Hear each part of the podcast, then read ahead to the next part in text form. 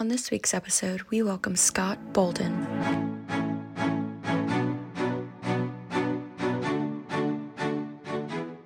What is it that makes a difference in people's success?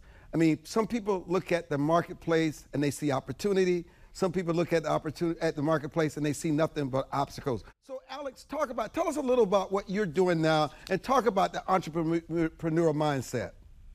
Yeah. So, um, I run a venture studio called Mission Eight, and um, recently uh, have put a lot of focus on our company Topline, which is helping professionals um, focus on what they do best, which is their skill, their their their specialty and and we take and, and help them do everything else. We help them grow their business with ai tools with automation.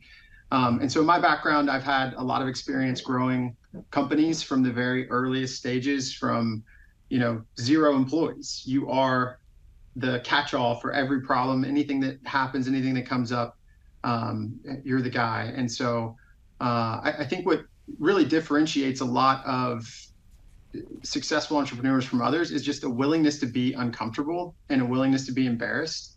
Um, when you first start doing anything, you're just not going to be good at it. If you watch uh, a small child try and walk for the first time, run for the first time, ride a bike for the first time, they're going to fall. They're going to they're going to make mistakes. And I think for a lot of people, there is an unwillingness to make mistakes publicly in a way that is embarrassing. And part of entrepreneurship is a willingness to try new things that are outside your comfort zone. And I think that um, a lot of the generation today, a lot of people are just not equipped to to be embarrassed publicly and make mistakes and pick themselves up and, and keep trying. So I think that's that's one of the big reasons. There's lots of reasons, um, but uh, that's just one of the, the many reasons. Patrice, do you think um, many people defeat themselves before ever getting started because when you hear the conversations about there's a different track depending on your race and your gender, uh, opportunities are not the same. Uh, instead of you know, going out learning the hard way on your own and not listening to someone else's experiences or what may have happened 50 or 100 years ago, because America is not the same place today that it was 15 or 20 years ago.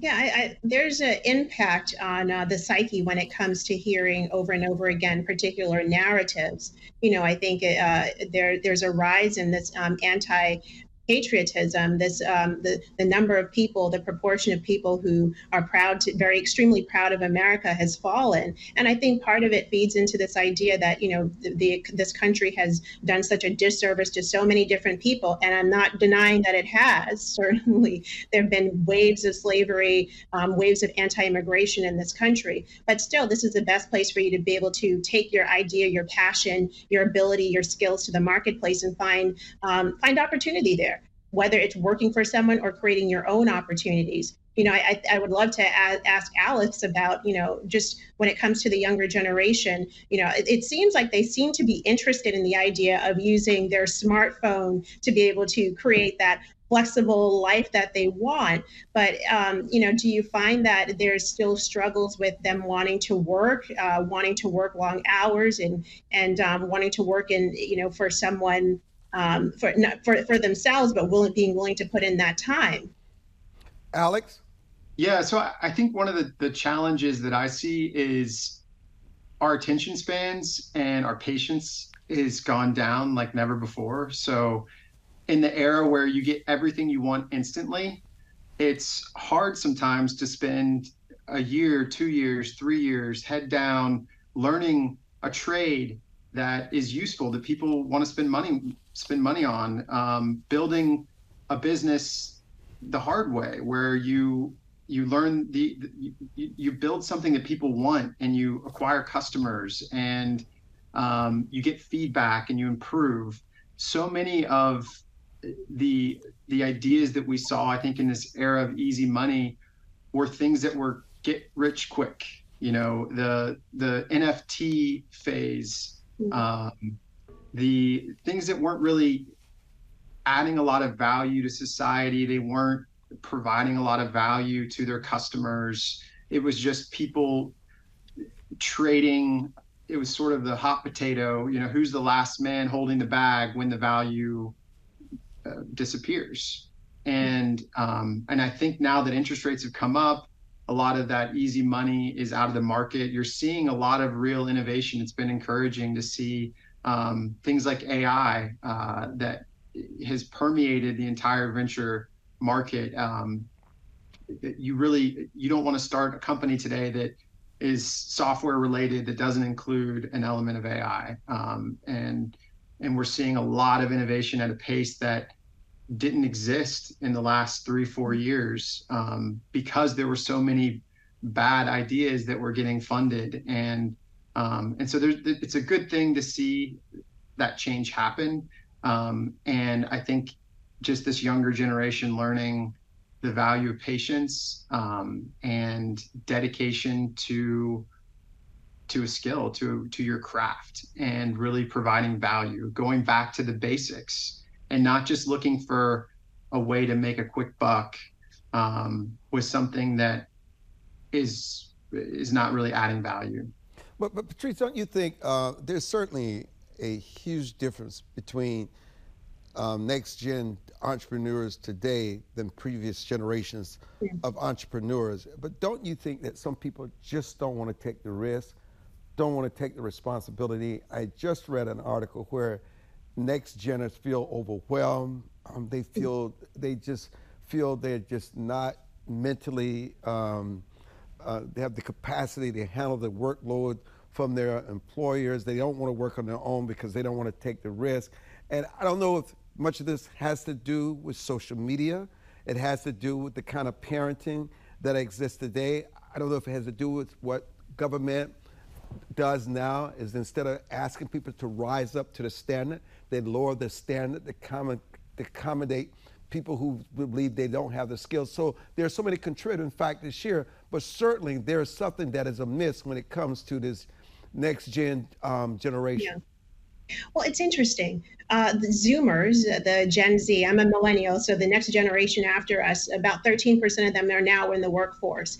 These folks are the first generation to uh, come into the workforce during the pandemic. They're also the most educated workforce, meaning they've most a lot of them have gone to college. And I think that there's a missing element between college and the workforce, and that it's not, college is not necess- necessarily preparing them with the hard and soft skills um, that are necessary for you. Number one, to be able to function really strongly in the workforce. You know, knowing how to be professional, knowing how to operate in those professional settings, knowing how to be a critical thinker, not just follow the box. But then even to take that into the the uh, entrepreneurial setting, the risk taking that's involved you know, knowing that, you know, you, you know what it takes to start a business and, and to Alex, Alex's point, uh, being able to do the hard work of, of being diligent day in and day out.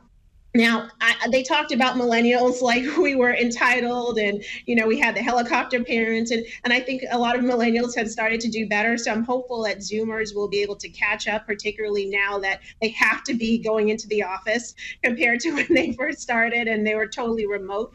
But there there's a lot of soft skill building um, human capital development that needs to happen with Zoomers. Um, and frankly, a lot of that is going to be being passed down from boomers, from uh, Gen Xers, and from millennials to this younger generation. Let's just hope that they're willing to be open to listening and rather rather than thinking they're uh, they know it all and can do it all um, by themselves. You know, you know, Alex, I don't know if they have the raw natural skills for survival the raw natural skills to um, create their way out of a complicated situation. I mean, I, I this generation relies so much on technology, and that's why I refer to them as technology entrepreneurs. But technology can only take you but so far.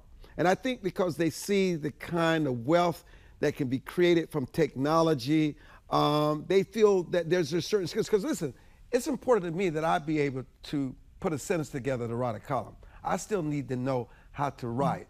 I, and and I, I still need to know how to go in the wood shop to build a table, a build a chair, a build a desk. I need to know and acquire those skills. And often I learn those skills not because I was in some trade school, but through trial and error by almost losing a finger or a hand. I'm willing to stay in there until instinctively I master that skill. But I don't know if they have that kind of discipline and, and, and the fact to say, I'm not going to stop until I conquer this?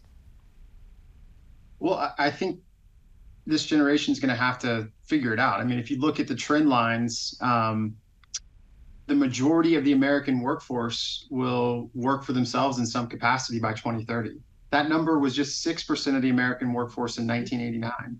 So this generation, I think more than anything else, is is going to be a generation of entrepreneurs. And um, and I think that they, you know, I think that the, the jury's still out on on what kind of innovations we see.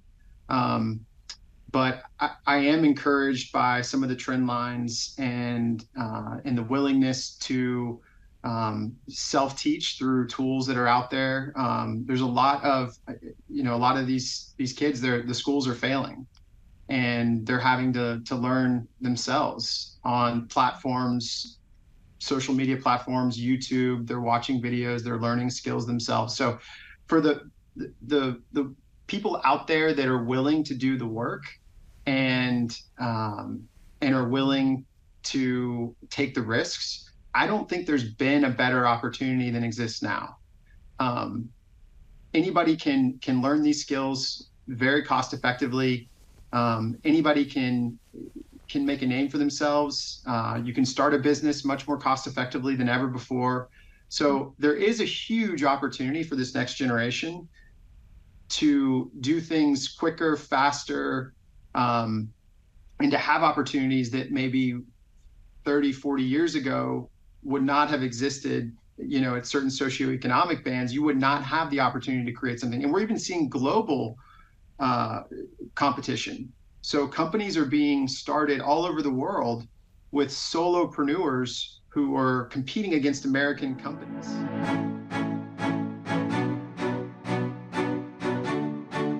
Thank you for listening to this week's episode.